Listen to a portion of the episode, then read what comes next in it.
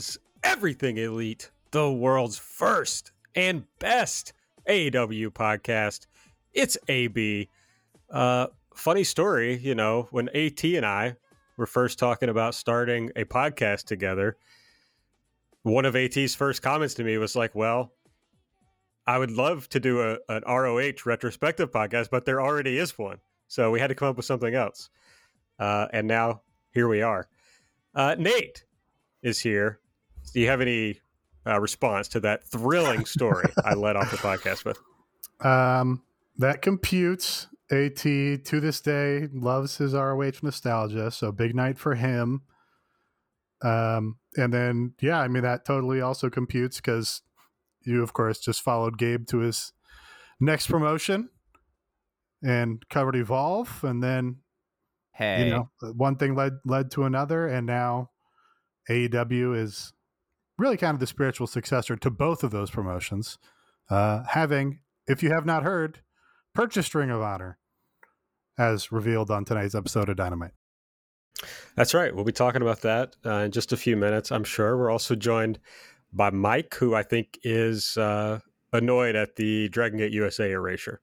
Yes, I am very annoyed about that. very, very annoyed about this. I, I, as I'm already trying to pitch Valena Leonard that we do DGUSA things if uh, if Tony buys uh, the DGUSA library, which is probably unlikely. But hey, y'all, this is a wild thing. Like, it feels like that this is something that came together in a lot, or at least openly came together over the last 24 hours. And Tony Khan making his second AEW Dynamite appearance to shout into the microphone that he accomplished a lifelong dream. It seems like. Tony, man, his uh, his promos are wild. Just a wild guy. He's Wild man.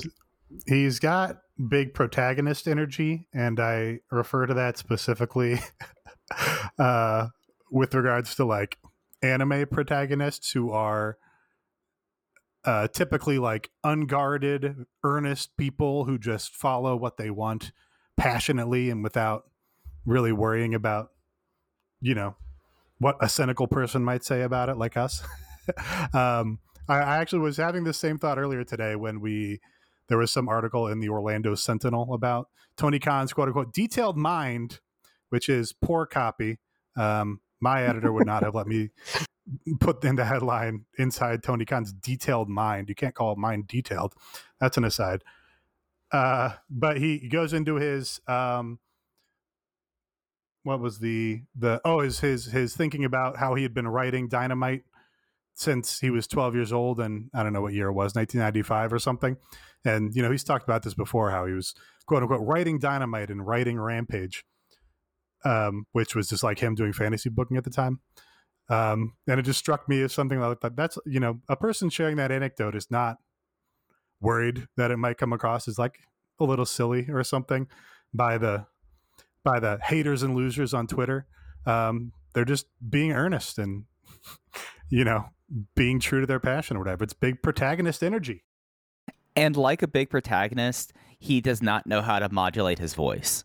He does not understand that the microphone picks up what you're saying, so you don't really need to project yourself and scream no matter what. He loves screaming into a microphone like none other, no matter what. That's right. He just he's full throated. He's gonna yell about you know uh, uh, chasing his dreams and fighting for his friends and all those anime protagonist things. All right, well, let me do the plugs, and then we'll we'll just jump into this all the way. So our Twitter account is at everything AEW. I'm at Aaron like the car. Nate's at Epitasis. Mike's at Fuji Heya with two eyes. Uh, subscribe to the podcast, whatever podcast app you use. You can search everything Elite. Um, if you use the Apple Podcast app, please give us a five star rating and review. If you use Spotify, please give us a five star rating. Uh, head to our link tree, linktra.ee slash everything AEW. You can find a bunch of our links. Uh, the most important of which being the best way to support the show, which is patreon.com slash everything elite. It'll be a big month on the Patreon, of course, because Revolution is coming up soon, and we'll have uh, content on Revolution for sure, and uh, perhaps other things on the Patreon this month. Subscribe and find out. All right. that's it. So that's the show. See you guys next week. Uh, Oh, so finally. I know. So the big news. We'll kick it off with Tony Khan. Uh, well, Nate, I have to correct you. You said AEW has purchased Ring of Honor, but uh, they made very clear in the press release that a wholly uh, an entity wholly owned by Tony Khan has purchased Ring of Honor from Sinclair Broadcasting Group. There seems to be some confusion about like wrestlers and such, uh, but it appears that the only thing, well, there are no Ring of Honor contracted Yeah. wrestlers. Uh, they have purchased the tape library, uh, the intellectual property, you know, cameras, rings, if they have shit like that. Uh, Yeah. What we don't know is they had other cards booked. We don't know if those are going to happen. We don't know if Ring of Honor will continue in any real way. We don't know if the Sinclair television comes with it. I assume it does not. Uh, but there's a lot we don't know. Frankly, we don't know very much at all about what is going to happen. Yeah, so Tony comes out makes his- this announcement. Um, was received like a, a big deal by the audience. Uh, I was struck by kind of how this was received. You know, there's a there's uh, uh, other acquisitions and purchases. uh, You know, even just broadly, even talking about like Epic buying Bandcamp today. Um, you know, people are largely negative on these sort of things, but uh, on consolidation in general. But you know, we are talking about a world in which Ring of Honor had basically already tapped out. You know, like you said, they ha- don't have any contracts. They don't have any contracted wrestlers anymore. They let all those expire. Uh, they do have a supercard show that's announced, uh, so it'll be interesting to see what happens with that. But and this is you know probably ties in directly to why Tony was able to buy it at this point is that Sinclair, uh, you know, had had probably figured out that they missed their window on Ring of Honor because, of course, there was a time when they had a window. You know, uh, All In was a Ring of Honor production for the most part, uh, and they had, you know, a Madison Square Garden uh, date booked, and they had a window where, you know, if they had uh, invested the money and invested the production time and invested the care uh, then maybe Ring of Honor would have grown into being something closer to the scale of what AEW has become. Uh, but they pretty much figured out that AEW has eaten their lunch, uh, and were you know, for all intents and purposes, shutting Ring of Honor down. Uh, I believe I saw that Sinclair was going to have that Women of Wrestling show on. So they probably kind of filled their quotient for how much wrestling they need, and that's probably at a cheaper price than running a whole promotion. So you know, this is not uh, uh, Tony Khan buying up Ring of Honor in its prime and you know gutting it. This is hopefully more like a stewardship, where it's like now we have somebody who's going to care about the Ring of Honor video library uh, and make it available for people to see. And you know, for Tony's bottom line, uh, boost his own video library with that, so that he can you know try and find an interested party to license it to on a streaming network or whatever. Um, so that all you know comes together and makes sense. Uh, we know that Tony is a big Ring of Honor mark, so I mean you can see from the first match on this show that he knows the history and you know cares about the wrestling of it. So he's going to try and do things that uh, honor that honor that honor that uh, history and you know appeal to the fans of Ring of Honor or whatever. So yeah, I was just struck by like you saw Bobby Cruz tweeting like I really hope it's true that Tony Khan is buying Ring of Honor. Uh, you saw Cary Silkin, you know, doing little teaser tweets about it. Um, and I was just like, oh, you know, it's it's kind of nice. This seems like probably the people that care about Ring of Honor think that this is the best case scenario, given that Ring of Honor has already pretty much died. Um, so that's that's kind of my broad overview. What you said about uh, it being owned by a Tony Khan wholly owned entity, you know, that's that's probably pretty typical. Just having a shell company in general to uh, acquire from Sinclair, you know, try to avoid acquiring the liability that Ring of Honor might go uh, uh, or might have dating back however long. Uh, what's interesting about that, I think, is that it's Tony Khan wholly owned. Thoros pointed out in a tweet, you know, he doesn't own All Elite Wrestling's. Uh, Shad owns All Elite Wrestling, but it seems, at least from that press release, that Tony Khan is the sole owner of Ring of Honor, which is uh, kind of interesting. I, you know, I don't. It probably doesn't have much practical effect because he runs AEW anyway, and he's just gonna, you know, license himself whatever he wants from Ring of Honor from the other company. Uh, but it is kind of novel that um, you know Tony owns it in this case.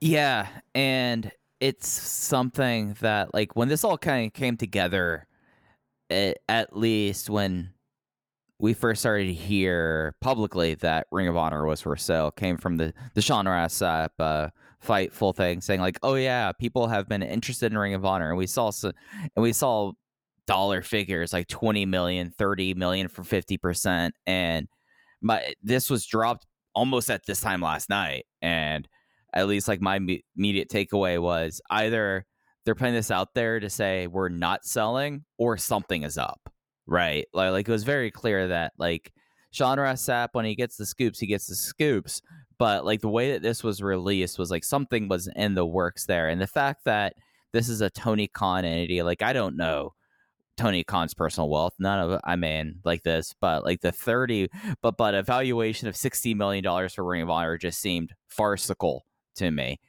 But it's going to be interesting to see how this all like shakes out. Like I'm look right now looking at what is the card as presented, or as of I guess before the announcement here, and it, it's something where for Super Card of Honor. Yeah, for Super Card of Honor where you have people who have been under the ROH uh, contract before Sinclair closed up, like Jonathan Gresham and Bandito deciding an undisputed champion, Briscoe's defending Joe Hendry, and feel like this. But you also have people like Alex Zayne, who made appearances, but I don't believe was ever in a contract. Swerve, uh, Swerve the Realist, and Ninja Mack that are like all announced there. So it's not like that they put together like a huge card there. So I guess like my natural inclination here is wondering is this it for actual Ring of Honor? It does kind of seem like that people are expecting that there will be some sort of Ring Honor to be run. And eh, this is a Tony Khan run entity and it's not directly affiliated with AEW, then it seems like a lot for for someone to to kind of do for that. Like it does seem like kind of a lot there. Whereas do two separate distinct things. Whereas I feel like that kind of naturally, and I would say that there is probably a big market of that using this as either a content play or using this as a developmental ground in a way because you do have a level of name of Ring of Honor at this point. You do have a roster in AEW that bursting at the seams, I think is a fair way to say like it's a roster that is enormous there. And you have a roster there with people that we've talked about that, you know, AEW with the way that things are set right now might not be the best thing for younger wrestlers developing into being like full wrestlers. Whereas if they go work constant matches in Ring of Honor and then do AEW stuff, I think that's a pretty good take. Uh, the the big thing that I really took away from this, like Ring of Honor has two thousand hours. I, I think is a fair assessment. Two thousand hours of uh, of a library, and there's obviously the big thing, all in that you know that that's always been kind of like a focal point there. But then you have all this content now with what uh, AEW has, which is you know probably 600 to 700 hours worth. And I know that HBO Max and Discovery Networks has like talked about what all they're trying to do with their streaming networks. But now Tony Khan going into March of 2022, knowing that the rights deals are coming up soon, that's another interesting like thing to offer, saying that by that time they'll probably have 3,000 hours of footage to give to whatever rights, like if it's Warner Media or so we're all saying like, hey, not only do we have this, but we have this content already done for you. And Ring of Honor is going to take a lot of work to have it in a way that I think you could put it on a streaming network, especially those 2002 through 2004 shows with Gabe Sapolsky doing commentary and being awful on commentary, along with licensing mu- music. But it's that to me, other than like the guy gets owned the company that he was a huge fan of. That's the thing to me that I find real interesting here because it, we live in a era right now with Nate. You brought up Epic and Bandcamp. We had Sony bought Bungie, uh, pro, uh, video games, and then we also had Microsoft buying Activision Blizzard King. That we're going to see more and more, and not just in video games, and not just like this. Companies consolidate. I feel like over the next like twelve months, just because of inflation. So what's there to say that Tony Khan isn't going to get a wild hair and finally be the person to get all of Continental together? Who's to say that he's not going to be the person that to go and say, you're not going to like have a use for this footage. I want to buy this footage for you, and then make it a real interesting time when they do the uh, when they do the full uh, rights negotiation because it does not seem that we're going to build their own streaming service, but to offer it to someone else's. And I think that's going to be really kind of cool to see how that kind of develops from there, if that makes any sense. Yeah, I think that's the big thing to me about this is I'm just glad there is an important archive that Vince McMahon doesn't own other than what is it? Somebody owns Houston. Bruce Tharpe maybe? Tharps doesn't own Houston anymore. I think actually Billy Corgan might actually own Houston because I might have been a part okay. of that. Let me look for NWA. Yeah, but uh, somebody other than Vince McMahon, I know owns one of the one of the territories, so that's positive. So I'm glad about right. this. I mean, it it's you know another insanely wealthy person who owns it, so I guess that's bad. But at least it's not uh, concentrated. That's positive. So I'm happy about that. Uh, definitely curious to see what they do with Ring of Honor as like an ongoing concern. Uh, someone mentioned it a DM and this would take a little more care and work, but you know, you can call Dark Ring of Honor, and that's like a much more interesting thing. Was that you, Nate? That's like a Aaron. That was me. that's a much more interesting and like uh, good way to get people to watch it. Especially if you start, as I've been bitching about for however many years now, start like actually booking stories on Dark and having it be something that makes sense week to week. Uh, but the funniest, when we're talking about the wholly owned Tony Khan entity, the funniest thing I can think of is this being Tony Khan's NXT and Shad Khan somehow coming in and uh, firing, you know, Tony as uh, Triple H and uh, taking over, you know, and creating AEW 2.0 uh, with uh, fuck it, why not with Bron Breakker on top, you know, in hmm. that that era of of AEW. So that would be funny. Uh, but yeah, I think you guys have, have covered all the main points, and, and most of all, we're just going to have to wait and see like what is next with Ring of Honor. Clearly, they didn't tell anybody. Like Sinclair didn't smarten anybody up when fucking Ian Riccoboni is tweeting that it was news to him. That's like, goddamn, that, that's bad. I, I will say, Ian, if you're, you know, soon after he did a tweet at Tony Khan, it was like, I want to be Ring of Honor for life. Ian, don't do that five minutes after you said you weren't watching AEW. no, I, I wasn't watching AEW. I was watching the Sixers. Ian, you can't do that and then ask him for a job. You got to pretend you're a fan, man. Uh, a couple points. Uh, they did, I think, also acquire like their actual uh, physical holdings, like like their ring equipment, that kind of right. stuff.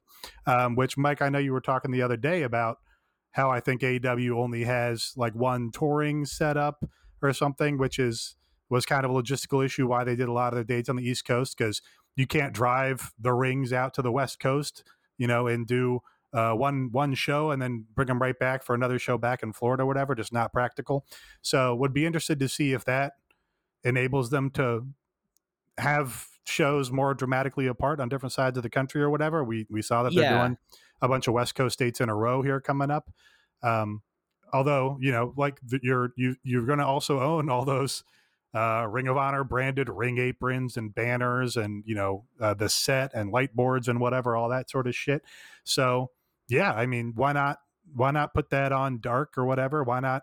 Uh, I mean, you already have silly branding with dark and dark elevation for some reason. Um, you know, maybe they're not going to go to having totally different touring show called Ring of Honor or something. But if you just want to use the brand because you have it, you can put that on dark elevation, and now your now your shows are a little more distinct and clearly named. And you know, you give them have Bobby Cruz do ring announcing. It's not like you have to pay him you know a, a, huge salary to to do week by week ring announcing or something. So seems like it would all be practical.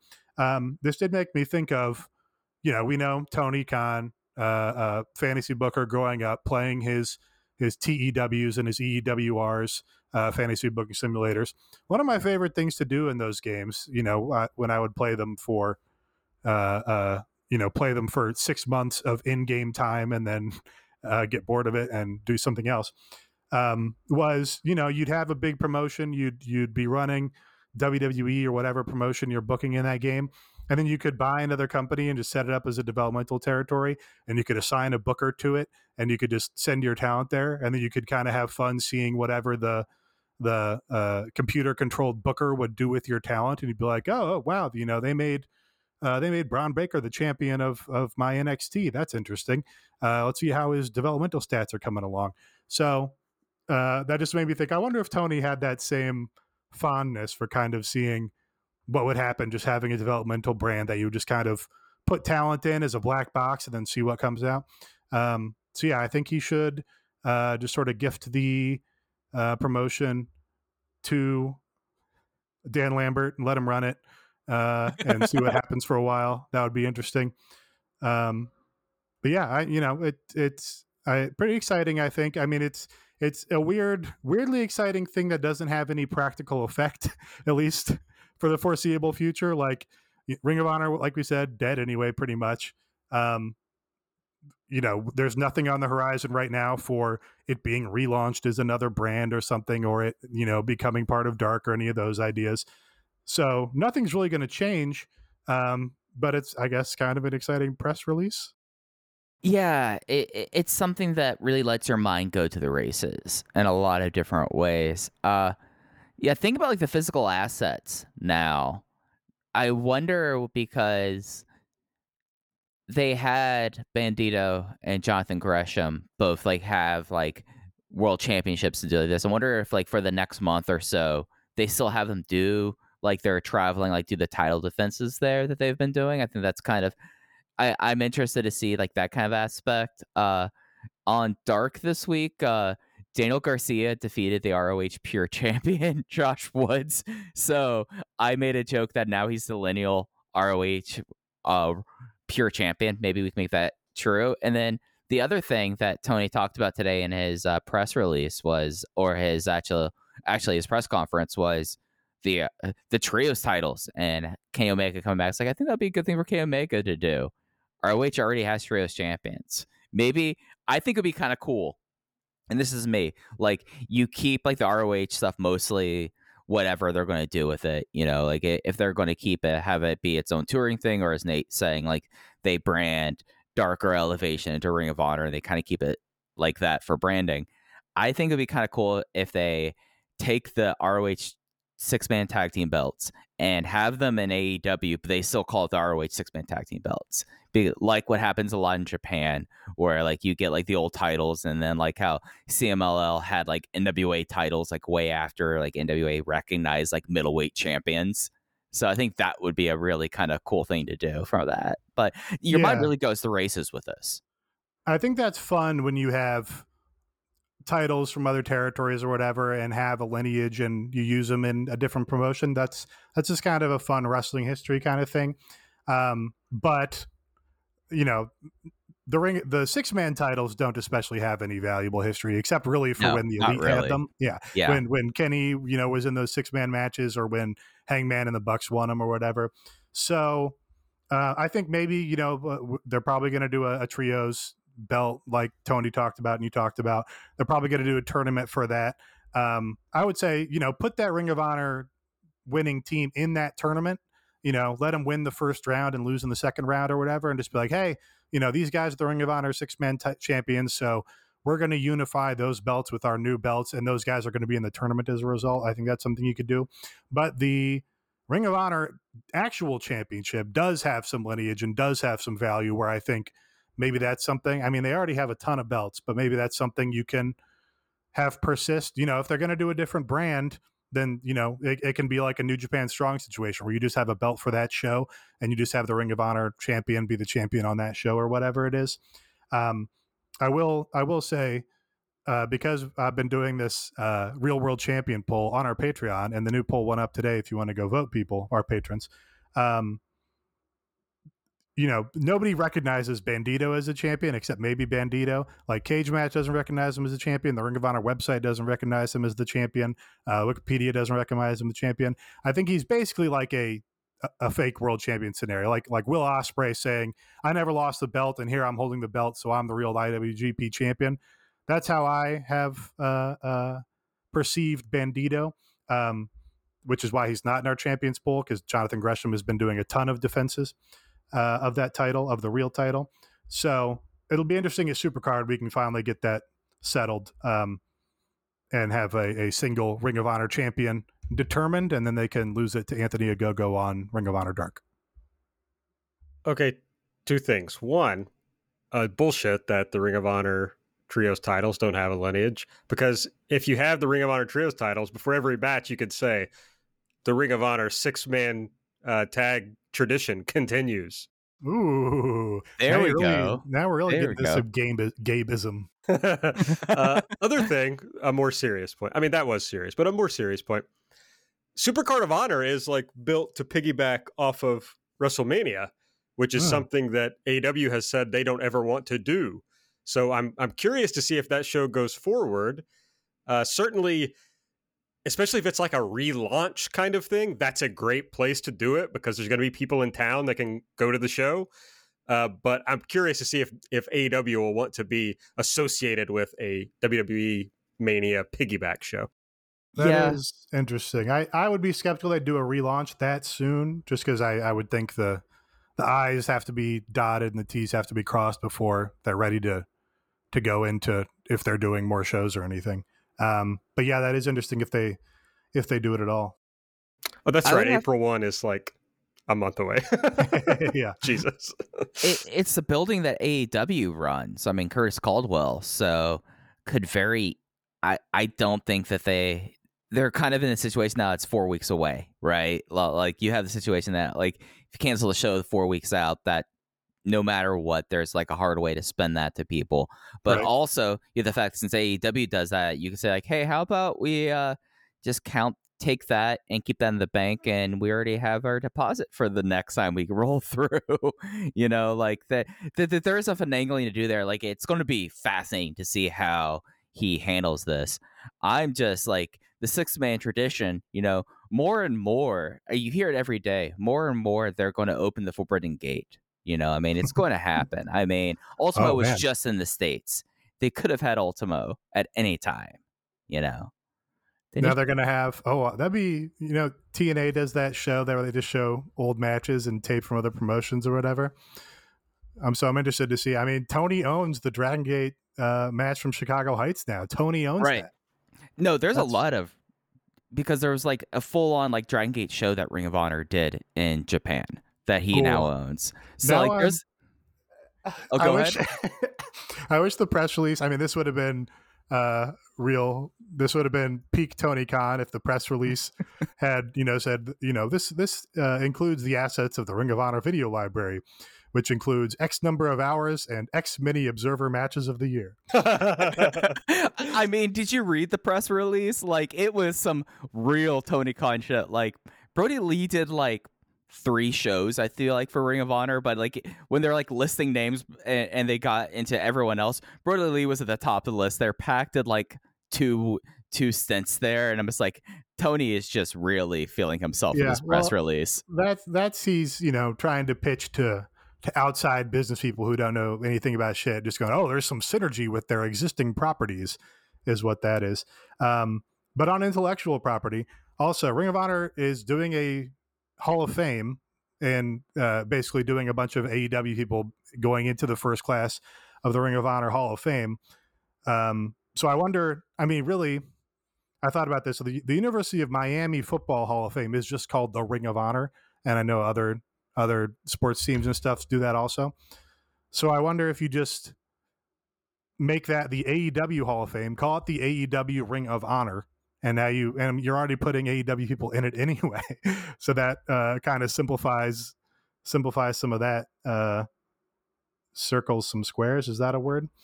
Yeah. Um, I was also just looking at me and Mike were talking uh, before the show about just like the Ring of Honor event names and some of those which have you know 20 year old history because we've seen how AEW took like Bash at the Beach and is like, hey, this this episode of Dynamite is Bash at the Beach now. So I'd be interested to see if they do. Hey, this episode, this is Dynamite Death Before Dishonor. Uh, just because you know uh, Tony's a nerd for that stuff, probably, um, and it you know just kind of carries a little bit of wrestling tradition forward, and I think that's fun too. Dynamite Just round robin challenge. just so no one asks me, yes, Brodie. I just looked up Brodie Lee was a member of Age of the Fall, but do you remember? But did you remember that Brodie Lee was a member of Age of the Fall? Probably not. Dynamite revenge on the prophecy. AEW Rampage Winter Warriors Tour. Yeah, no, I'm I'm moving on. Okay. Prob- probably can't do uh, Border Wars. Probably want to avoid that. yeah, uh, eliminating the competition. That's a little too on the nose. That that's How- something they would do. Yeah. How about ROH? How about AEW ROH on HDNet? Oh. oh wow. Yeah, Jim, there's some, there's some Jim good ones. Cornette is now canonically uh, in Ooh. AEW. Yeah, yeah. It's gonna be interesting to see how they edit this. Like that's fast. Like as an archivist, that is really fascinating to me because there's going to be a lot of work that needs to be done with this before this is any sort of a digestible for anything to digest it or ingest it. Rather, they have to like almost all the licensed songs have to be gone. Commentary, they're going to have to clean that up a lot. Uh, Jim Cornette might want to take him out of the equation too. So it's gonna be fascinating. Well, I do. I mean, they did. Lambert has explicitly referenced Cornette on the TV, so they're. I don't think they're like afraid of that so much. Although you know, I don't know what the, you know. Jim Cornette. wait, was that? No, that was Ohio Valley Wrestling where he did the 9/11 promo. I think that wasn't Ring of Honor. Yeah. Okay. Yeah, um, but yeah, I'm, hey, if you need to redo commentary, you've got people in house and you've got talented Ring of Honor commentators they could bring in for that. Uh, like you mentioned, Lenny Leonard, Ian Riccaboni, uh, both those guys are great. You've got Colt, um, you've got other people. I had another one, a name in mind and I forgot it. Cage Match has not yet updated Ring of Honor to be owned by Tony Khan. Just for the record. But yeah, so you know you can you can definitely you know uh, efficiently redub you know whatever important stuff you need to do with those guys. I think. I'm just reading Ring of Honor, the names of Ring of Honor shows now. Dynamite Wrath of the Racket. That's just have Dan Lambert come out with the Cornette tennis racket. uh, Dynamite Bitter Friends, Stiffer Enemies. That's not a bad one. But it's but it's all dick jokes in this particular Dynamite. situation. Russell Rave. yes, that's a good one. There's some wild names they had for Dynamite, best in the world, colon, hostage crisis. Dynamite Midnight Express reunion. What was hostage crisis? It's got uh, Kevin Steen with the belt in his mouth. Dynamite Fate of an Angel. Hey, that was that was tonight's uh, opening match. Coming Yeah. from the fate of an angel. Don't know what that is. Dynamite. That's for my, that's for my Styling and hinder heads out there. Just table, basically. A uh, hostage crisis featured Adam Cole versus Kyle O'Reilly. Oh wow. Oh, here's one they should use. They could use for every dynamite. Dynamite dissension. Yeah. See, That the joke is they do a lot of dissension angles. Yeah, yeah. I w- we know your jit. Oh, that dissension. I was thinking like the opposite of ascend, like descend. Oh, I'm sorry. No. No, that makes more sense. Uh, Dynamite Southern Hostility. Don't think you can do that one. Dynamite, how we roll. Dynamite was there, man up. Why was there a show called How We Roll? Anyway, Uh, I could- Christian was there. Christian was there. Like like most of these are puns off of like they had styling profiling because Flair was there and took twenty thousand dollars from Cary Silkin and never. Oh, and- that's Yeah. right. Christian did used to say, "That's how I roll." Holy shit! I'm I'm also thinking about like all the footage they'll now own of like New Japan guys? Right. I I had that thought earlier, but then I was um, it's like wait, the, the, you know they already have had New Japan guys on their shows, like kind of a lot. That's true. They just have a lot more. Remember now. when there was a Hikuleo match on Dynamite? yes. Do but now they have now they have like Okada and Tanahashi footage. That's right. and they Yeah. have Keiji Muto as well. Like they've had a lot of wild people go through Ring of Honor before. Like the Hey, uh, they have they have Dusty Rhodes footage now. They have Dusty footage. Oh, Cody, don't you want to come back now? They have Beer City They have so Bruiser much footage. footage. Sick. Love the BCP. Brian Milonas. All right, we're not doing uh Slade. or delete tonight uh, because we wanted to talk about Ring of Honor instead. But we'll hit a couple of listener elites and deletes. If you uh, want to have yours featured on the show, you just got to join the Patreon and get in the Discord. We got a channel for it. Uh, listener elite, uh, a fairly new patron, Washington, says elite everything that Wardlow did. Hard to disagree. Yeah. Wardlow was great. When there was the wide shot and there was already an opponent in the ring for Wardlow, I thought it was Brian Cage, and I thought they were going to have Wardlow squash Brian Cage. but it was Cezar Bononi. Um, but yeah, that was great. Uh, I thought this was the first time Shawn Spears actually like impressed me with his performance when he backed away from Wardlow. Um, yeah, you know they've they've done what I always wanted them to do with Wardlow, and, and just Scott Norton's guys. Um, and they're doing they're doing Batista X Scott Norton, and it's sick. They now have to go get like he's going to have to do this to JD Drake. He's going to have to do this to uh, Bear Bronson. Just like they're, they're going up bigger. Like eventually it's going to be Keith Lee. Like, do we think he's going to powerbomb Symphony, one of the big guys in the ladder match? Because it definitely feels that way. But Wardlow, excellent on the show. So that great elite there, Washington. I'm stealing this from someone who could also be Nate, uh, but he's he's got a Powerbomb Symphony. Uh, no more BS, Paul White. Ooh, that'd be I'd like That'd to see that. impressive. That would be impressive. It would. I Uh, would be scared while watching it. yes. Our listener delete uh, it's a twofer because we had uh, Jamie Wonders say this and also a newer patron, and I'm you know gonna butch the pronunciation here probably. A Kalaman? Any anybody? Anything? Um, Akilaman? I haven't seen it. Well, if I've seen it, I've seen it elsewhere. Okay. Well, I don't know. So, you know, tell me what the right pronunciation is. Uh, delete Santana and Ortiz getting back with Jericho. Hmm. Yeah. Um. That that does seem like a little bit of a regression, and I guess that kind of was inevitable because they didn't win this battle royale, which you know we kind of knew they weren't going to. Um. But you know, Jericho has pretty much turned heel now against Eddie Kingston, so at, least there's some kind of forward momentum if Santana Ortiz is going fully heel now. You know, it's not it's not actual elevation, but at least it's I guess like momentum to have them doing something.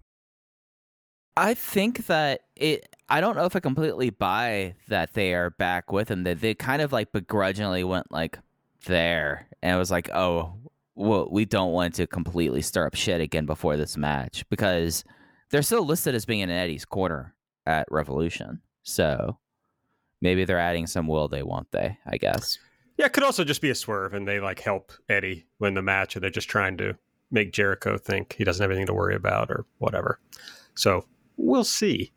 Uh, but let's go ahead and run down the rest of Dynamite from this week. Uh, of course, after Tony Khan announced that he bought Ring of Honor, he, you know, falsely claimed he was going to rerun the main event from the first Ring of Honor show. Uh, and then the coward Tony Khan put on Brian Danielson versus Christopher Daniels. I just realized that in my notes I wrote Brian Danielson versus Low Ki because I was just wishing and hoping, I suppose. Uh, of course, the main event of the first Ring of Honor show was a three way with Brian Danielson and Christopher Danielson, Low Ki. Loki, nowhere to be found on this show. Uh, Danielson won by elbow strikes to the head while he had uh, Christopher Daniels in a triangle choke. Uh, yeah, so we can talk about the match first, then we can talk about the post. I'm imagining uh, Tony Khan getting on the mic and going, Brian Danielson versus Christopher Daniels, but you know, in his, his yelling voice, versus Christopher Daniels versus Low Ki, but this time in a Cracker Barrel clash. this time, Low Ki can't wear the fuck. What's the what's the game called? Hitman. Hit, hit The. Hitman. Hitman gear. Isn't there like the story of him in Japan and like hiding so he can come out in his Hitman gear? Well, yeah, that's the story. Was that he was told no at the Tokyo Dome and he hid and wore it, and then he claims that's when he got fired instead of his not. contract I being think up. there was a later thing about him not going. I, there was some there was some drama with him on a bus and not doing a show or something that I think was also attributed to him being fired. But the apocryphal story is that yes, his, his Hitman gear basically got him. I I was, you know, discussing this in the Discord and I just want to be clear about this. This is not a bit. I genuinely Low Ki is maybe my favorite wrestler of all time. Certainly in my top three. I just love him. I think he's great. I would love to see him in AEW. Yeah, I mean he's awesome. You know, they they'd have to also buy MLW and have Court Bauer be his whisperer if they were going to use him with any kind of regularity. Um, but yeah, I mean, I, we all get the appeal of Low Ki for sure. I mean, I think that you need to leave Court Bauer at the at the wayside. We need pure adulterated Low Ki. Like I, I, I need Low Ki like yelling at Danhausen backstage. You know? like if we're gonna get Low Ki, I want the full Low Ki experience. I want him to have like a match against I don't know, uh Billy Gunn, and then he gives like his full like book report going, Billy Gunn, I respect you. You you had a long tenure in WWF. Like that's what I want out of Low Ki if he was there. But yeah, the this Daniels match, like Daniels' first match since the uh since the I match where he lost uh where SU had it broke up. Daniels looked good here. I like the idea of him like thinking he was in the advantage going for the best moonsault ever and immediately getting tapped out. I thought that that was a pretty sick finish. Is his eye thing real? I don't know. Me Uh, neither. yeah, uh, uh, this is a weird eye promotion now. Yes, I mean he has every time he's been like on BTE or I think even you know he was doing uh like New Japan Strong dates. He was at Defy and stuff. He had the fully like red eye, and I assumed it was a contact um, that he was just wearing to like sell it and do like a new spooky fallen angel aspect or whatever. Uh, but I also was like, oh, did did he really have like permanent bleeding or something back there? And now his uh, cornea is flooded or something. Aaron, any thoughts? Are you a you're a doctor, right? Uh, I am, yes. Do you have a doctorate. Uh, no, I don't have any thoughts whatsoever. I, I, I mean, I'm just going to out myself as not even being aware that this was going on. So- fucking Well, it, it did seem like a good match, but I was, you know, looking at Twitter and, and oh texting no, I, I mean the Ring of eye Honor. thing. I had, I Oh, didn't know that was going on. So I, I, I had a hard time paying attention to the match for sure. It seemed good. I was thinking about so we were talking about Low Ki, which made me think about uh, that he doesn't like to lose to people, which made me think about Eddie Guerrero. And isn't it isn't the story that he originally refused to lose to Super Crazy on the first Ring of Honor, and then they told him he got paid more if he lost, and so he agreed to lose. I hadn't heard that, but uh, you know, that's that's just good workmanship right there. You're goddamn right, it is. So what I was a just thinking. Tony could simply tell Low Ki that he makes more money. Just write his contract that way that he makes more for clean clean pinfalls. S- So apparently, I pulled up Christopher Daniels' Instagram account, and this is a uh, post from December 23rd of last year saying, "So ever since my last match, the hemorrhage in my eye hasn't healed, pro- hasn't healed, prompting a lot of startled glances and what the cr- holy crap happened to your eye to folks I see. And it got to the point where I was wearing dark sunglasses indoors like Corey Hart in 2021." But he has like a special, he got a special like contact made so that he could be inside and not have the hemorrhage. So his eye never healed, it seems. Jeez. Yeah. He still has that hemorrhage here. Yeah, because the Defy, he has it. Yeah. So I guess he had, just now has a red eye from now on. That's kind of sick, but That's probably really annoying. Yeah. All from that Young Bucks match. if anybody knows if anybody knows that I didn't make up that Ring of Honor story, please tell me. Because I can't find anything about it on the internet, but I'm I swear to God, I heard that at Look, some point. it's, it's a wrestling story. If you remember it, then it's true. That's it's exactly right. Okay. Um yeah, the match it was frankly hard to pay attention to because everything was swirling about the Ring of Honor thing. Um so yeah, after the match, Brian Danielson says, "In Ring of Honor, we started and ended matches with a handshake." Goes over, grabs Christopher Daniels' hand, says, "I'm not in Ring of Honor. I'm in AEW, and it's time to kick somebody's head in." He does so. He says he's going to kick Mox's head in at Revolution. Mox comes out. He says he can see that Danielson is better and more violent than ever, but he's got it wrong because Mox is at a crossroads. He can go down the path where he gets his head kicked in at Revolution, uh, but instead he's going to go down a different path, and that path is where he beats Brian Danielson at Revolution. Uh, offers Brian to take a shot at him. Danielson feints as if he's going to, but bails. Yeah, good bit with the code of honor and then stomping on Daniels. That was cool.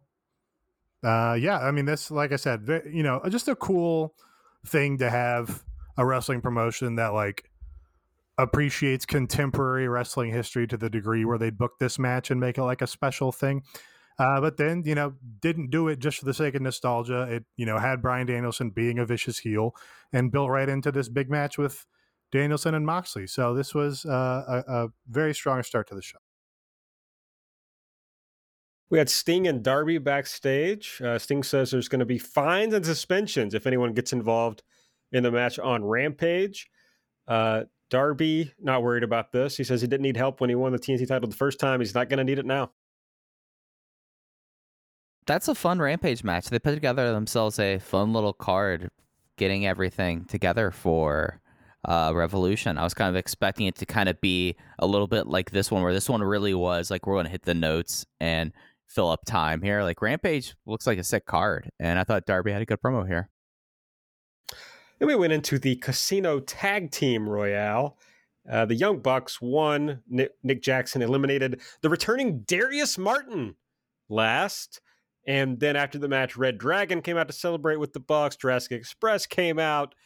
Hey, folks, that's the match on Revolution. Yeah, um, good to see Top Flight back. Good to see Darius back, and, and he had a strong finish to this match where it was him against both Young Bucks and got to pull out some of his spots and looked great. And the crowd was super behind him. Like this was one of the most heated wrestling moments of the night. Uh, was really where the crowd desperately wanted Darius Martin to win this, uh, and were dying every time it looked like the Bucks were about to eliminate him.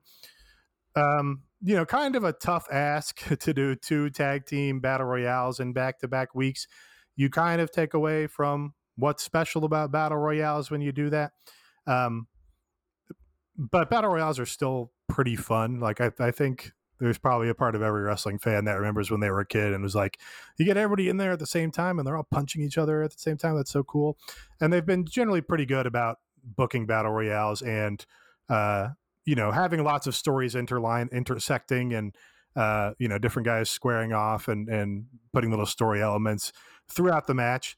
So yeah, this was a little long. Went through I think two commercial breaks, and you had uh, you know like the the lower totem pole teams entering during those breaks. Um, but the finish was super hot. Um, so I guess it was successful in that regard. I will say this was one of the times when uh, uh, the direction has let them down uh, on Dynamite recently. I think there was a lot of stuff that was just out of frame or, or you know being cut to a moment late or whatever or they were shooting the wrong guy during this uh, and they've i think gotten away from a lot of those little missteps since they got the new director but this was one time where it jumped out at me I did not care for this battle royal at all. I thought it went on forever. I did remark in my notes, hey, they ate up a whole hour for Christopher Daniels match and endless battle royal, but the finishing stretch was really good. Like the crowd really got behind Darius. Uh, Max Caster, strong rap live. I thought that that was a big one, and then yeah, it was like a whole lot of guys, the Gunn Club coming out, and everyone going like, "Oh fucking hell!" And they immediately get eliminated. That got a a big pop, and I enjoyed that. But I just really wanted them to kind of swerve and have the uh, have Red Dragon cost the Young Bucks the match, and then have like a fresh match up there. Like we know that they're eventually going to be doing this. I feel like that that would be something, you know, a nice like uh, curveball here would have been cool.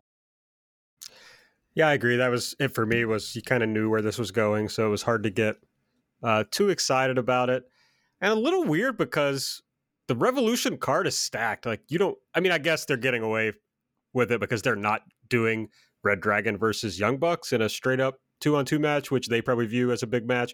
But there's like a ton of huge matches on this card, so there's you could get away with putting some other team in this uh, in this three way tag match and it'd be fine. But this is what they're doing, so I'm sure it'll be a great match. Like it'll be a lot of fun. It'll be exciting. It's just not necessarily what I want to see. On the production, they also I think swapped the hard cam side again for Daly's Place. There were Daly's Place shows where they were shooting the stage and those fans were uh, opposite the hard cam. And this time they turned it back to the way it was at the first fight for the Fallen show, um, which I just thought was interesting. I, uh, there were definitely some guys that were still like Hangman still did his taunt to the to the audience rather than the hard cam, and I was like, oh, I wonder if he realized they they swapped the camera side this time. Yeah, and you know you also like think about all the time in Daly's Place where they had the whole setup on the stage where the fans were, so there probably was some muscle memory there. I didn't notice that, but you know that makes a lot of sense. Yeah, it was kind of. I like them kind of shooting where you can see the ramp, and I made sense for the battle royal, but I kind of like also that like the idea of like seeing more crowd in there, and it's kind of hard with that hard cam setup. The real question is where was the hard cam in the South Park episode with the Coliseum? I think it was really high. Mm. I think it was like way back in the in the top level of the amphitheater. Okay. Chris Jericho's backstage, looking great. Chris, just the face is just it's at its best level in years, frankly. Patrick Cosmos tweet. Do you see that? Chris Jericho is dressed like a Pinewood Derby car. that killed me. Uh, Jericho says Eddie probably doesn't know what a promo is, which I thought was funny. You know, a little throwback to Eddie's comment last week about baby faces. Uh, but he's glad Eddie's finally becoming a big star like he always knew he would. Now he's got his chance to on Sunday to win the big one. He basically just did all his things he's been trying to get over, like in one uh, in one sentence. And then, as we talked about a little bit earlier, Santana and Ortiz came up and gave Jericho a, a reluctant fist bump. I think we could say. Then we had one uh, Chad Michael Punk in the ring, and he says he used to wonder if he was the bad guy. Uh, he thought MJF was the bad guy in this story until last week. Says it took a lot of courage for MJF to do what he did, uh, but he thinks he's being gaslit. He's being gaslit, folks. You can see Twitter's influence on CM Punk in this promo between between gaslit and also you know like you said the the thread was like oh am I am I the bad guy in this? Which is whatever meme that is from the British comedy show which I'm sure is bad. The are we the baddies thing. So you know he didn't he took a note from Eddie last week. He's like am I the heel? No he, I'm going to do the Twitter meme. Am I the bad guy? And uh, he said you know hey there's a famous picture of me as a kid with Steve Austin and when Steve Austin allegedly took his ball and went home, I didn't get mad. Uh, so he says, you know, I'm not responsible for who MJF is. He lists a bunch of bad things MJF has done. MJF comes out and he says, kid, uh, all that hate is going to burn you up. Offers to shake hands with him. MJF goes for a hug, gives Punk a low blow. You know, they attack. There's a lot of blood. He puts a dog collar around him, hangs his ass. Uh, Sting, Darby, and Sammy make the save. Yeah, this was pretty great. Uh, I know Aaron's upset to hear that. Um, the the punk promo, you know, you had to you had to buy into it. You know, you had to to be invested in this guy uh, and give him the chance to get this story over. I like that they did a very long unbroken shot with no cuts for like the first five minutes of Punk talking here, where he was talking about you know his own self doubt or whatever you know am i the bad guy in this? And you know am i doing the wrong thing or whatever it is? But with this whole segment he really uh, brought that mjf promo from last week into continuity into a logical way.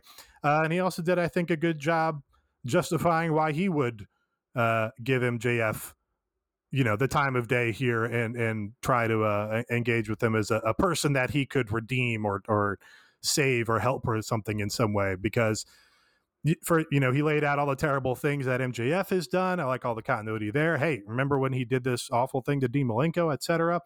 Um, eh, and you know, kind of make the case: why would I ever believe this guy? Why wouldn't I just know that he's out to fuck me over? Um, why would I believe what he said about uh, his hard time growing up, etc. Uh, but then MJF comes out and he explains why he was still doing it. Because here's the terrible things that I've done because I was filled with that same hate that you were, and I was motivated by that same spite and pettiness that motivated you. And I poured a dead guy's ashes all over myself. Uh, so that all computed in a nice way, had great continuity to sort of tie these two guys' stories together. Um, and then it, it, you know you got the the awesome bloodbath. Uh, you know, not by any means a shocking uh, turn from MJF here. He did exactly uh, what the logical thing for his character to do was, but now we have some kind of actual character for MJF. He's not just a caricature of a heel where he's just going to do whatever's going to get heat at any given moment. He's not he's not Bully Ray the busted open uh, personality as a TV wrestling character. He's actually a guy who's motivated uh, by uh, you know his situation growing up uh, and facing anti-Semitic bullying and wanting to be a pro wrestling star and and not having to go to or breaking out of school to do that uh, and then being betrayed by this guy he thought was his idol because he sees in CM Punk everything that he now is. Um, so we actually have a deeper motivation for MJF's uh, heelish ways now, which is great. Uh, and you get the the uh, the the big protagonist energy from CM Punk, where he wants to believe the best of people. He wants to, you know, try and be a better person. I mean, that was a little corny. Where it's like I'm trying to be a good guy. That was that was a little cheesy. Um, but you know, he's he's the baby face. He wants to be the the good guy here, uh, and as a result, you know, the snake gets one over on him. Uh, I know At went wild because uh, MJF apparently referenced CM Punk's dialogue from Ring of Honor when CM Punk turned heel. So that's just another great bit of continuity there. Uh, and the blood, the blood all over CM Punk was crazy. It was a crazy amount of blood. Both those guys in all white and got the blood all over the place. I, I think maybe if I have uh, a big complaint about this, other than the cheesiness of Punk going, I'm I'm just going to be a good guy. Uh, it, I don't. They, I think they could have milked it more. I don't know. One thing that WWE was good at was if they did like a big vicious attack angle, you know, the, the kind where the commentators are using their hushed tones of voice to put over what a dastardly attack was, they would sit on that and let it marinate for, you know, three minutes after all the violence stopped and you just had the people like lying in the wreckage or whatever and recovering and, and really selling the stunned silence from the crowd or whatever it is. Uh, and this is just kind of a, another victim of AEW just having to cram so much into their shows where it's just like, nope, we got to go on to the next segment here. Um, but yeah, you know, as a as a bloody attack to tie together last week's promo with the big dollar collar dog collar match on the pay per view, I think it was pretty much perfect otherwise.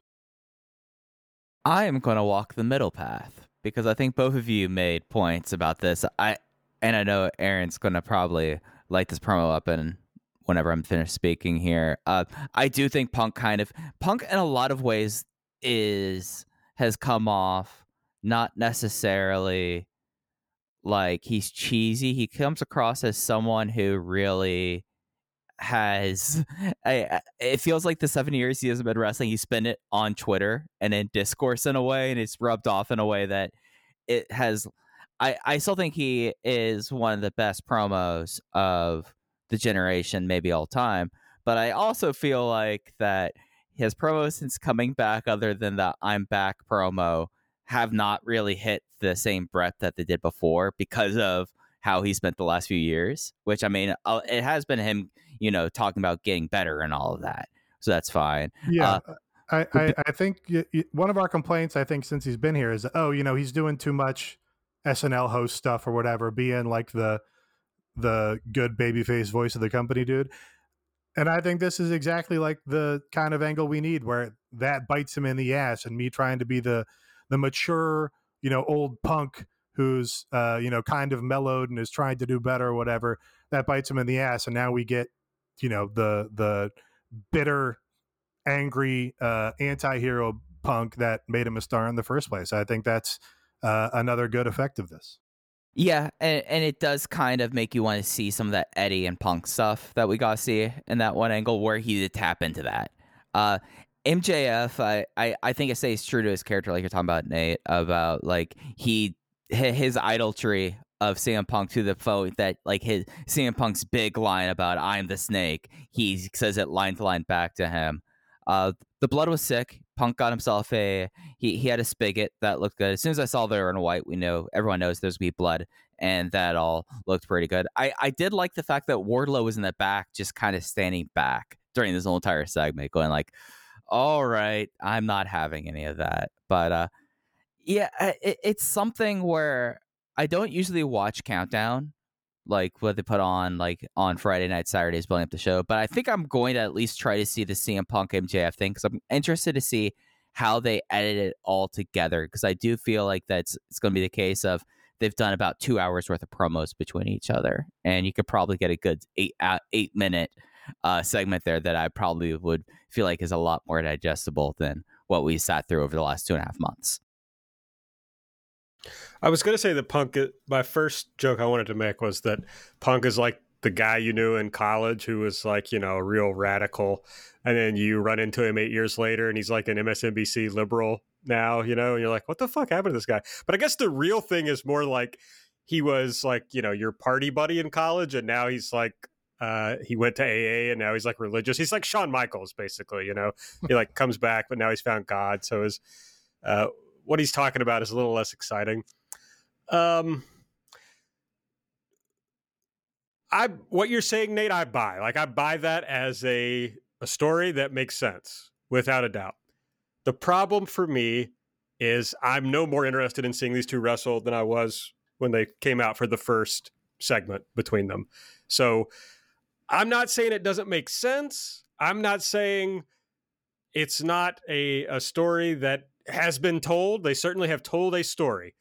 I just, if the point of wrestling is to get me to buy a ticket to sit in the crowd or get me to, you know, pay for the pay per view um, to watch these two wrestle, it has failed on that level. For me personally, I appreciate that I am on a fucking island on this. like everybody loves this feud. Even even AT sold you out tonight. AT sold me out. I think it's just me and fucking TJ Hawk at this point, which is never a place you want to be alone on an island with TJ Hawk. You just you don't want to be, but uh, it's where I am. What can I say? So I think it's just I've thought about it a lot because I I don't. People probably think this isn't true, but I don't like it when I'm all on an island on an opinion because I'm like, well, what the fuck am I missing? Like, what? Well, I'm either like, what the fuck am I missing, or what is wrong with you people? And that like really drives me a little crazy. But I just think MJF so much doesn't read to me as a real person that it's just impossible for me to get invested on that level in a in a story with him. Now it's funny because you see the thing with Wardlow backstage later in the show, and it's very easy to think, oh hell yeah, I would love to see Wardlow beat the shit out of this guy. Uh, my friend Rob texts you know that exact thing, like, oh, can't wait for him to beat him up. And I'm thinking about it. I'm like, yeah, you're fucking right. I am excited to see Wardlow beat up MJF. But that has not crossed over for me in this punk feud. So look, if it works, it works. Uh, you know, I if things are over, they're over, and that's good. I do think the the data seems to show that people turn the TV show off when uh, this thing is happening. But people seem to like it. So God bless you. Uh, I just don't think it's very good. That's all. So I wonder. Maybe I charted the middle path, Mike. How about that? okay, okay. I, I, I was going to actually ask. Yeah, now, a... if, if that so if that's the low path from A B, then you have to come up toward my my point a little bit more now, Mike. If you're going to be on the middle. When I yeah, go low, uh, Mike goes high. no, no, no, I, go, go right. I go right in the middle, middle. right in a nice cruising altitude. Uh, I, I, I'm not going to bother with that. I had a legitimate question, Aaron. So, I, I think it's fair to say that since CM Punk has returned, that out of the three of us, you have been the lowest. Am, am I? Is that a fair statement to say? Yeah, I think that's true. Uh, but there was a lot that that whole run after the Darby match, which I didn't really like, but that whole run Right. of singles matches that he had with like Hobbs and like the younger guys, I really liked those matches. And then that, as I recall, and I have a very bad brain, but I think that led into the Eddie stuff. And so there was a run there where I thought he was on top of the world. Like I thought he was doing very good stuff week in, week out. But yeah, overall, it's been okay for me. But it seems like that the tentpole stuff, with the exception of Eddie, which I think we can all acknowledge that was like seeing old Punk in a lot of ways. You are resistant to Saturday Night Live host CM Punk. Um, You did like the the sitting dog collar promo from two weeks ago. That was great. That was excellent. Absolutely. But but that gets at what Mike's saying, right? Because that promo was more of a pissed off, like I'm coming at you punk promo, uh, which I just am expecting that guy to talk me into matches. That's just what he's always done, and and he hasn't done that very much uh, in this AEW run. Here's my question: Is um, did this this angle tonight actually make you less less interested in the match uh, because you're a huge blood pervert and now you already got the blood that the match was promising you? I mean, it did because when they announced the dog collar match, I was like, oh, hell yeah. Like, this is going to rock. I was really excited about that. And yeah, I mean, what they're saving for us, of course, is MJF bleeding. So, you know, we didn't get to see that. I'm sure that's what we'll get on the pay per view. So uh, that's good, obviously. Um, but yeah, not as excited. But I'll tell you, that fucking, if they just do the Roddy Piper, Greg Valentine dog collar match, that match rocks. So, just do that There, yeah, there's a shot there's for a- shot. I'd say you know better than than forty percent chance that CM Punk is just like we're just going to do this exact match down move to move. They're they're at least going to quote two or three spots from it. Well, they Yeah. he- here's the, if you've never seen the match, which go watch it. It's not very long, uh, but if you've never seen the match, the way the the tip to you will be if well, I guess it would have to be. Uh, I guess it'd have to be Punk. If if Punk gets an ear injury in the match, then you know they're just doing Piper and Valentine. So uh, there you go. But yeah, whatever. I'm not going to go on and on about it because uh, people have everybody's made up their mind. Uh, But all will want they have- say, But will they have That's Greg. Valentine in the crowd this time? oh, Oh, I yeah. fucking hope so. That'd be cool. Uh, just you know, give me low key versus MJF. That's all and I'm they saying. cut to Greg Valentine throughout the match, and he's just not moving it at all. Falling no, no reaction from him whatsoever. Yeah, that would rock. Uh, Keith Lee is backstage with Tony Schiavone. Uh, Ricky Starks and Powerhouse Hobbs interrupt. Keith not happy about their interruption. Starks, who I think was like on stilts or somehow lifted here because he was almost the exact same size as Hobbs and Keith Lee. Uh, he says if Keith Lee shows up to Rampage, he may not make it to Revolution. And Keith Lee says, uh, indubitably, I shall arrive on the Rampage. this was, I mean, this was basically the same thing they did last week to the point where I thought, oh, they just shot. A Team Taz angle that they just do week after week? You're kidding me. I was like, oh, they just shot these at the same time. They had they had Keith Lee change his shirt, and then they just shot these one after the other. Uh, but I guess he, they are in town because they're going to be on Rampage, right? So I guess they probably didn't pre-tape it, but yeah, you know, it was it was solid. Eh, no complaints. Yeah, I agree. Uh, then we had Britt Baker and Jamie Hayter versus Thunder Rosa and Mercedes Martinez. Uh, and Thunder Rosa pinned Britt with the Fire Thunder driver. Uh, I was really Britt. I don't know if her gear gets shinier and more sparkly every t- every time, uh, but I was struck by how sparkly her gear is when she came out here. I mean, you know, she's always had a major league look uh, and has been presented in this company as a star for a long time. Uh, but I just, man, that's like a that's like what a pro wrestler should look like is like shining under the bright lights. Um, I think Rovert made a made a tweet that was like Thunder Rosa doesn't feel like a big capstone challenger for Britt. She feels like you know another challenger of the month, and that's kind of where I am on this. I, I think we discussed it last week also that it just doesn't have the same fuel that their feud going into the lights out match did right now, and I think it's just because they backburnered Thunder Rosa for so long and and backburnered the feud for so long. Um, and I know they did, you know, they made references to Britt still not wanting to fight Thunder Rosa during that time or whatever. So it's not like they didn't make an effort, I don't think. But it just doesn't does not feel like a big uh, you know, major challenge for Britt in this moment. Now, Thunder Rosa won here. I don't know if that means uh, you know, they're, they're not going to flip the belt because Thunder Rosa's not hot enough. I, you know, they still might just flip it because they think that's uh, the next thing to happen for Britt. But yeah, I don't know. Doesn't feel super hot. Uh, like all these women, you know, it was it was solid. Yeah, I, I thought that Mercedes here, I, I liked Mercedes in this match more than I have anything else really in this storyline.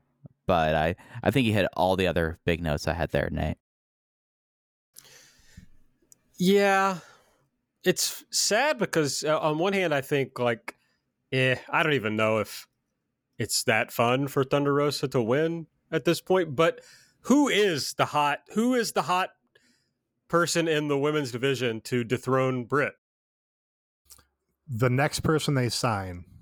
Right. That's yeah. the only way they're able to build, like, to make people hot in the women's division is to bring Good in someone for new. you. That means uh, belt is on Toni Storm's future, Aaron. Hell yeah, let's fucking go. Or Jade. I mean, honestly, Jade is more hot than anyone else in the division, Britt included.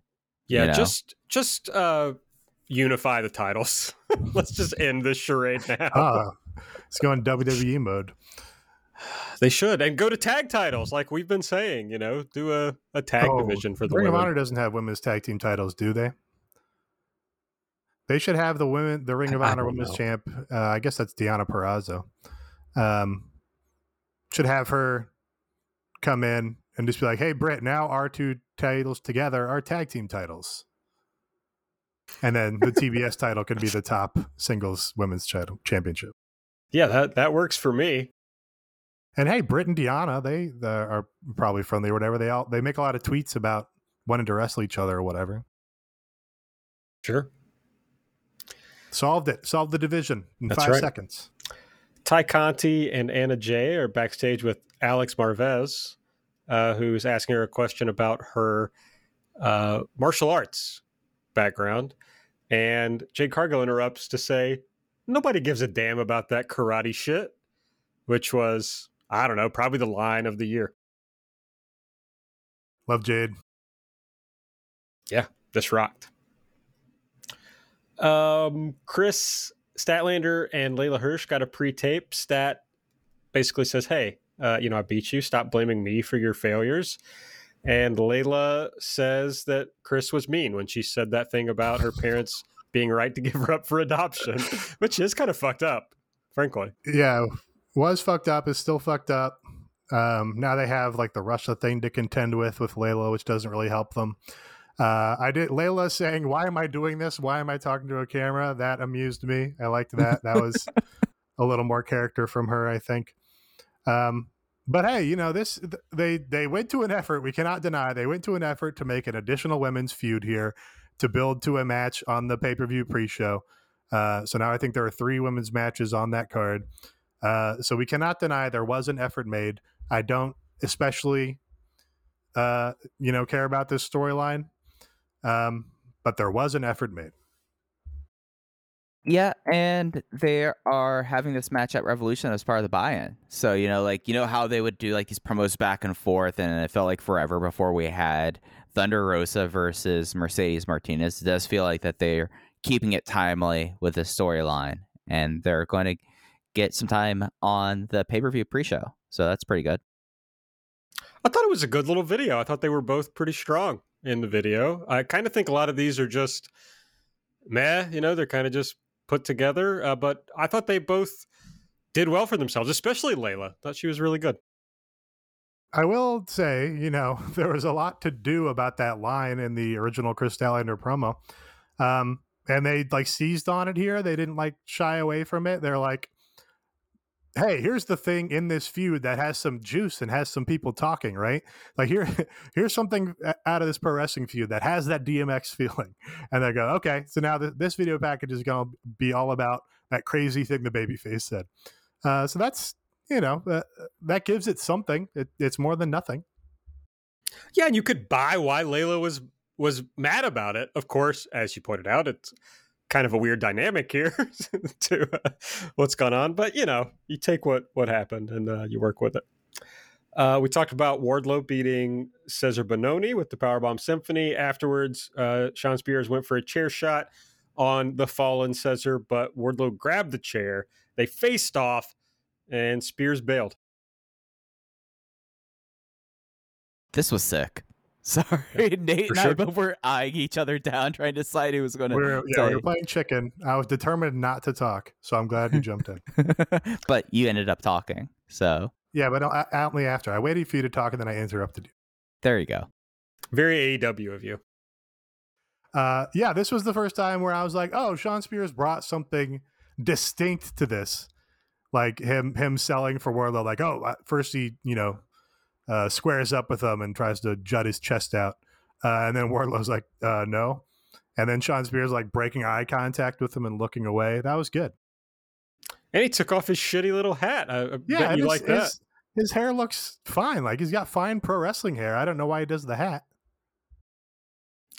Uh, Nate talked about Shawn Spears' shitty little hat on uh, World Tour this past week. So Yeah, don't don't get the hat. Doesn't it's not major league. It's the opposite of Britt Baker's gear. It's minor league hat. Uh, and you've already got like a pro wrestling hairstyle, so I don't know why he doesn't just do that, or at least have a weirder hat. I mean, he needs to have like the slinky version of that hat, like I do.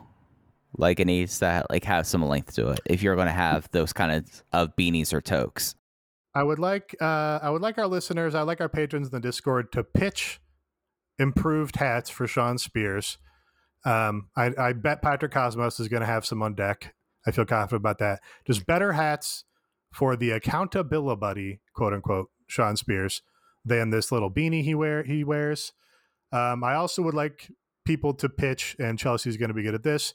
Uh, licensed music for the eight minute MJF versus Punk pay per view package that we're going to get. my way. Um, that's, uh, I mean, you can't do my way for everyone, Aaron, I don't see why not.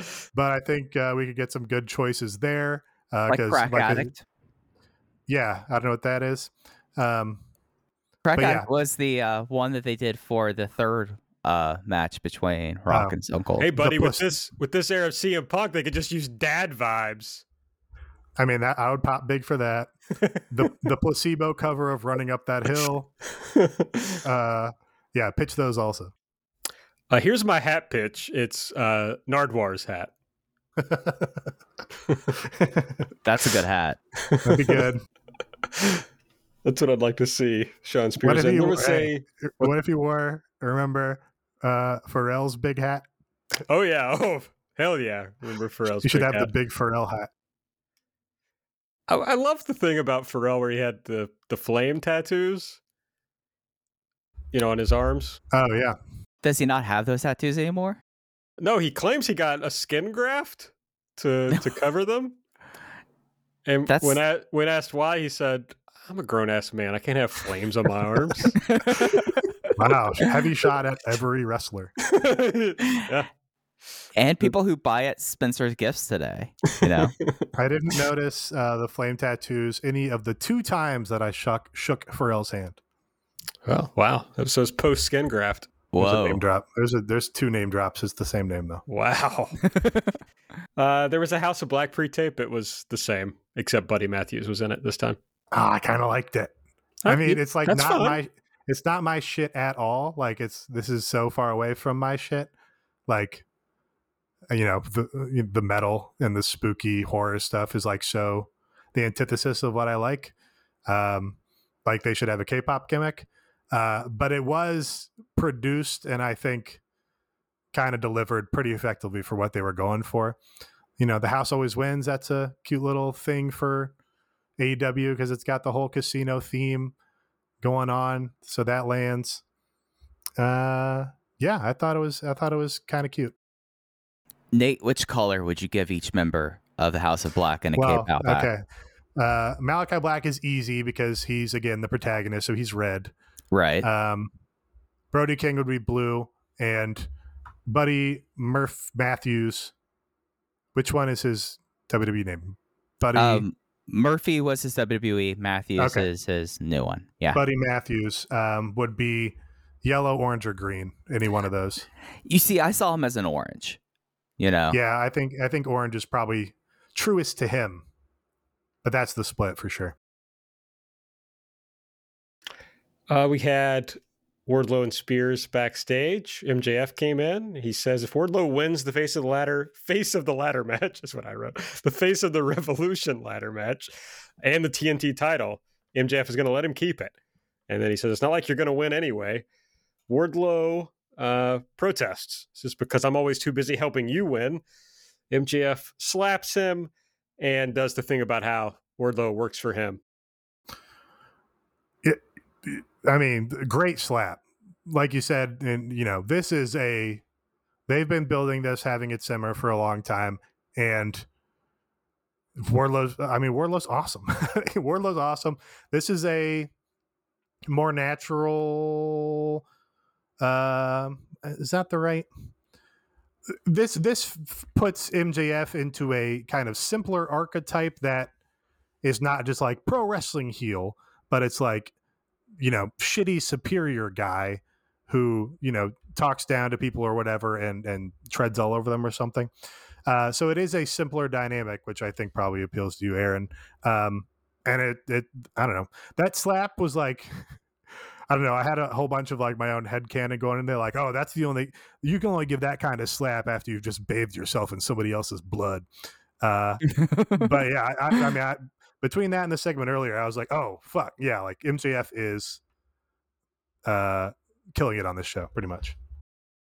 it was AEW's slap, which you know, it you know was shocking. I thought the thing that I really thought was kind of wild about this was talking about how he still has eh, Wardlow under contract. Tony, you've been dealing with like a lot of stuff right now. How are you letting this guy who is registered as a bodyguard in the ring with your signed wrestlers? Like I just imagine the insurance liability for this is through Yeah. the roof, and now he's in a match where he can be getting a title situation he, he, he could run away with the title belt. You know, I mean, he's not a contracted wrestler here. That's a huge mega blew it big time on that arrangement. You're right. I think I saw somebody on Twitter say um, they should add a add a detail where MJF is like, and if I fire you, you've got a lengthy non compete, so it's not like you can just go work at AEW, uh, which would be both a you know a neat little bow on this story to make it make a little more sense about why he doesn't just wrestle as an AEW wrestler, but also a nice little shot at WWE while you're at it. So they should add that. I just want to say I didn't miss Nate that you called me simple about two minutes ago. That was wow. uh, the uh, the entire time and those those uh, interceding two minutes. Aaron's video was frozen on my screen, so he only came back to life when he took umbrage with that. But that was I attempted for that to be a reference to I think something you said on maybe the This Is Sting show about whatever what kind of pro wrestling stories you liked. It was meant to be uh, uh, a- direct reference to that and not just calling you a simple dullard. Nate said, "Uh, "Now I know why your father left." He pulled the Kris Statlander on me, basically. Just wow. Now I Okay, that was that was in a DM, and I apologized for that already. So can we not bring it up on the air? see. I, Wednesday is my. I really need to move my therapy to Thursday because I talk to Nate every Wednesday night. So I really need to move that a day. I was thinking you guys do two shows on Wednesday, which is really uh, it's uh, you know. Uh, My, I have my fill of talking about wrestling pretty much by like the 80% point of this show. so I'm amazed that you guys can do it twice in one day. Dude, do you know what my week is like this week between this and Dragon Gate? Like, yeah, but I see. I Dragon Gate is like a part of your being, so I don't really count that. I just like that's just like your baseline Mike Spear, so that doesn't really count to me. oh, okay. So I am a Dragon Gate entity right now. Yeah, I see. pretty much. Uh, let's see what's left. Speaking of dragon, Red Dragon. There we go. Cole. Great transition Wow. there. Wow. wow. That's right. In the main event uh, with Adam Page and the Beaver Boys, uh, Cole pinned Alex Reynolds with the boom. After the match, Red Dragon and Adam Cole attacked Adam Page. They taped his wrist to the top rope and stood tall. Yeah, I like some stuff in here. Um, there's something about Adam Cole where, you know, he kind of appeals to me, even though he doesn't do most of the things that I find especially appealing. Like his offense isn't super sick looking, or he isn't really nailing guys with his forearms or whatever. Um, but I don't know. I, he just has good instincts or something where he does a counter or something at an interesting time. Like uh, John Silver was doing his big like hot tag sequence on him where he does all of John Silver's cool little kicks uh, and then does like the snap suplex to him. Uh, and Adam Cole just reverses that into the Ushigoroshi or whatever move it is. Uh, and I was I was just like, oh, that's why that guy is like a top wrestler because of that little exchange right there. Um, so yeah, that that was kind of fun to me. The post show or the post match angle, I didn't really get what they were going for. They taped Page up uh, on the ropes, and then I, my first idea thought was, oh, they're he's gonna they're gonna kill the Dark Order guys in front of Adam Page uh, as like a way to torture him in like a you know corny uh, reacher way or something. Uh, but they didn't really make that clear. Like they didn't take their time and be like, "Hey, check this out! Look what I'm doing to your guy, John Silver." So they didn't really sell that. Um, and they didn't. The other thought was, oh, he's gonna hit him with a chair across the head sixty times like mankind. Uh, they didn't do that either. They just like put the belt on. So I didn't really understand that as like the go home. Um, but uh, you know, overall as a go home show, I thought it was a lot happened, stuff escalated. I thought it was pretty successful for what really looks like a very stacked card on the pay per view. I kind of came away with this like I I was like I know earlier I was like, this is the first time I think that Page's title really like there is like a realistic like argument be made that you know Page should lose the title, and this match really made me think that Adam Cole should win the title on Saturday. Like, oh, no way, hard disagree. Uh, Page feels really cold. Like the crowd. No way, Page is the best champion in wrestling. Easy. Did you see the tweet he did to Kane? I mean, you there could were, tweet. There were there were tens of thousands of "That's my champion" replies. That's not wrestling. That's just Twitter. Twitter is wrestling for sure. I mean, that's your ethos. That's, that's yeah. I mean, we Tony that's why, Khan Twitter That's why, per a our thing. game of Jackbox, we must bomb Twitter headquarters. I just like eh, Adam parody, Page. parody, parody. Adam Adam Cole came out. The crowd was with him. Like it was shockingly over. Like each time he comes out there, they love saying "baby." They love doing the boom and all this. And usually when Page comes out, you get the guitar stinger before the theme happens, and the crowd pops for that. This was like the quietest that I've heard a crowd go for Hangman Page. And even like when Page like got the hot tag, which was a really good hot tag, did not seem like the hot tag like response that you expect out of the crowd. Now, this could just be Jacksonville crowd, and I'm extrapolating that to what should happen with the pay per view people that mainly flew in for said pay per view. I think that yeah, I think that Adam Cole should be the champion. I think that it should happen here. No, hard disagree. Um, I mean, I do. Uh, you know, we talked earlier. I do agree that not the biggest reactions for Adam Page on this show for whatever reason. Um, you know, you didn't get much of a pop when his music hit. Um, but you know, he's their guy. He's been their handpicked guy since the beginning. He's had the three, three. He's had the two best AEW matches of this year, plus you know the first Danielson match, which was practically the best match of last year. Not really, but it was up there. Um, and and you just established if they want to make a top top actual genuine over babyface champion, you just have them beat guys. You have them beat the top guy from the other promotion, and Bryan Danielson. You have him beat uh, Lance Archer, the monster, in a in a gimmick match of the monster's choosing. Uh, and now you have him beat the other top guy from the opposite promotion, the the promotion that you beat in the war, and you have him beat him and, and keep the title. You just establish this is our guy. He's the best, and he beats everybody. Um, and yeah, he's also he he comports himself like a great champion, uh, and is genuinely good on Twitter, which so few people people are. So yeah, no, I uh, I mean also. Uh, I was uh, Adam Cole has like bad tattoos on his arm. I noticed. I wouldn't say bad, uh, but in, think about Pharrell's flame tattoos. He has like kind of uh, generic pro wrestler tattoos that you don't really conceive of Adam Cole just being like that kind of pro wrestler. I guess. I guess because in my mind he's more like the Chugs than he is like a CG- CZW dojo guy now. Um, but yeah, I think you just had Page beat him with his move in the middle of the ring. Page should post a Kane nude, first of all. Second of all, yeah, I, I think Page should be the champion for like two years, basically. Beat everybody you can possibly think of. Um, yeah, I mean, he didn't have the best. I think Wardlow, Wardlow should be the guy to beat Page. I mean, sadly, MJF's probably going to beat Page. That's probably where this is going. Well, but that's that's probably a more natural thing, just because MJF's heel and Wardlow is in the process of turning face. yeah, and then but you can have, have also. Wardlow beat MJF, obviously. I mean, I didn't Wardlow beat Page um, or something. I, I remember Page made has made like a couple of comments about like not wanting to face Wardlow again. So they've planted that seed even. Um, but you know, I mean, you can do either one of those because obviously MJF and Wardlow becomes a, a program there either way. So He's afraid of Wardlow's meat tits, his muscle tits. Sorry, Whoa. that's what he said Whoa. in his Oh. press releases.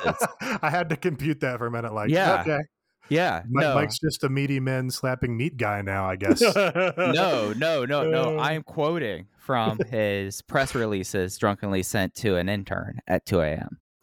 right.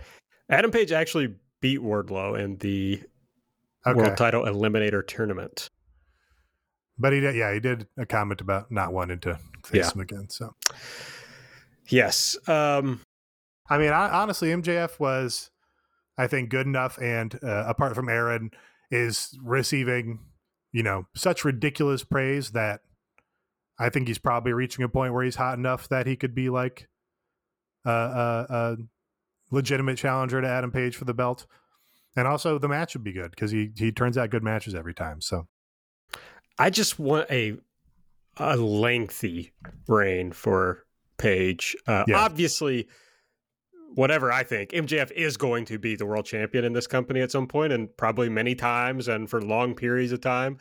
Uh, so, I'm I'm zen about the whole thing. I'm accepting of that. But I would like to see Page get a long run where you really establish him as the guy for AEW. All right. That was dynamite for this week. If you like our show, the best way to support it is to go to patreon.com slash everything elite and subscribe. It's a it's a new month. So it's a great time to subscribe, not just because of that. We've got a bunch of stuff coming up. Of course, Revolution is this weekend uh, on World Tour this weekend, which is our Rampage review show. Mike is going to be joined by Case Lowe, and they're going to talk about Rampage and preview Revolution. So they'll have that coming up, and then we'll have an instant reaction right after Revolution. Yeah, and I can announce what the next tea break's going to be now, and it'll and it'll be happening over the next few weeks. I'm going to talk about this ROH thing because this is, as we were talking the first half hour of the show, there's a lot of angles where this can go, and I find it pretty fascinating. But yeah, Case and I, we're going to do a full preview since we didn't do like a retro and anything like that this this pay per view cycle. So it, it'll be a lot of fun. Yeah, uh, for the people who uh, hate me, this is a great time to be a fan of the show and the Patreon because uh, I'm going to be on a uh, I'm going to be on assignment for the next two weeks. Uh, so you won't hear from me. I will not be on the Instant Reaction show. I will not be on this show for the next two weeks. You won't hear me on anything because I don't even have anything saved up. I'd intended to, and it just didn't work out that way. So not going to hear from me till I get back. Um, we also have the real world champion poll, as uh, Nate referenced earlier. Go and vote on that. This is Sting Part One. Mike and I did that a couple weeks ago. Uh, it's still getting a lot of good reviews, so make sure you go check it out. And if you join, hop in our Discord. It's a lot of fun. Yeah, it's a great month to join our Discord, so uh, I highly recommend it. It's patreon.com slash everything elite. All right, on Rampage this weekend, the show that Mike and Case will be talking about before they preview Revolution. Uh, we got for the TNT title Sammy Guevara versus Darby Allin versus Andrade. We've got Keith Lee in action. Uh, is this a? I guess this is no. This is a live Rampage. Is it a live Yeah. Rampage? Mhm. Okay, so they keep, they didn't have to be there. Oh yeah, I guess they Nate? could have. I guess he could have not traveled yet. I suppose. Yeah, because they'll be in Orlando on Friday. Uh, we got the Serena Deeb five minute challenge, and I guess the final face Oh, of the probably revolution. fucking lives in Orlando. Exactly. The final face of the revolution qualifying match: Christian Cage versus Ethan Page. Um, and we don't, you know, know much about Dynamite for next week, but Revolution will be on Sunday. I'm not going to run down the whole card because we're going to do a whole preview of it on uh, the Patreon. I think that makes early sense. uh, early results on the Real World Champion poll show that Matt Cardona single handedly restoring legitimacy to the NWA title. shockingly ahead. I I really as someone who embodies Dragon Gate, I need to put the call out to people. That's right. Kind of disappointing. Uh, the SEAdLINNNG Beyond the Sea ch- title just makes me happy just looking at the name of it. also, the Ice Ribbon Ice Cross Infinity Championship. Great names. Great names. Yeah, Har- both of them. Haruka getting less votes so far than she did last month, so we need our uh, ice ribbon stands to stand up. Uh, I'm a I'm a Nomads stand now, so Oh, yeah. Uh, mean, nomads. they got Hakusan. I mean, they got was- yeah, they got everybody. Sumire. Natsu Sumire. I mean, Yeah. it's her. It's her promotion. So Do you think so? uh, Um, do you think we can get Mr. Hakusan to translate our show and social media into Japanese? Wow, this is a great idea. We could You know, he, he's freelancing. yeah, we you should know, th- we should get in the DMs and see right. what we can get. I would like to have a Japanese fandom personally. I, I feel like you deserve that, Nate. You know. Thank you, thank you, Mike. Yeah, yeah, I- and I feel like you have a lot to offer as a Toronto. you know, it makes sense. yeah, W- will you be willing to do the downtown slap show after this takes off, though? uh, I don't know what that is. Scared to Oh. ask. Downtown, the Manzai Act. They're It's- the ones that did like the Quiet Library thing, but they do it as like Oh. a whole like New Year's Day thing. Is That's- Manzai the the the two man comedy teams? Right, right. Nailed but it. Yeah, but the thing is that theirs is the one that they, they have to go do tasks. They all get beat up, but then they have stunts come in, and one of the stunts is Masahiro Chono coming in and slapping the shit out of all of them. I'm not saying that you're gonna get slapped here. I'm saying you would appear on the show presenting this the stunt as Nate Okay, Pittisis. I I think I could take most slaps. I mean, I I don't. I, I smell a Patreon tier. the Patreon tier is get make Nate into a Japanese light entertainment icon. Right? Yes. That is the goal now, as of two, 30 seconds ago. yeah, I'm in. Let's talk to Hakusan about what uh, what we can put together. Uh, we got. We'll throw some Patreon money at at Mr. Hakusan. Yeah, we make a, make us some stickers too. Oh, absolutely. I, Since our- stickers are involved, I'm I'm all in now. Since our old stickers became uh, Yeah, we, we rendered those obsolete a little too quickly. in like a week. Yeah. So I mean, Sorry about that. g- give me some Hey, credit. collector's items, collector's items now. that's right. I, I still have a, a shit ton of these stickers. Like Me too, man. Me too. They're, I see them in my office every day of my life.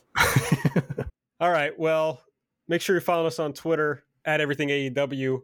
I'm at Aaron like the car. Nate's at Epitasis. Mike's at Fuji Hey Ya. Subscribe to the podcast.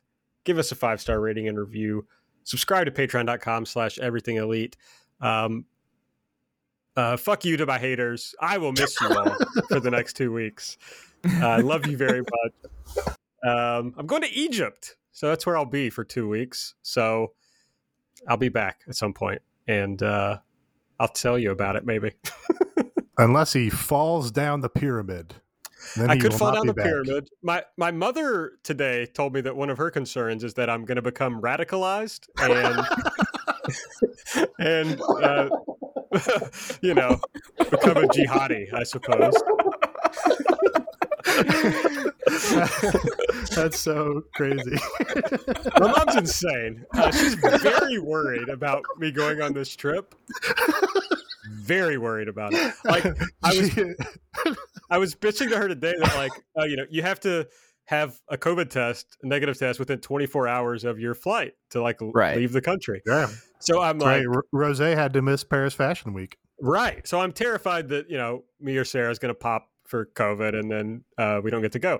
And my mom basically straight up said that she hopes one of us has COVID, so we cannot go to Egypt because she's so nervous about it. Uh, Because she's nervous they're going to become radicalized. Yeah, I mean, yeah, sure. Yeah. This, she- I mean, you know, she's just uh, she's just an American. This is what Yeah. the media teaches you to think.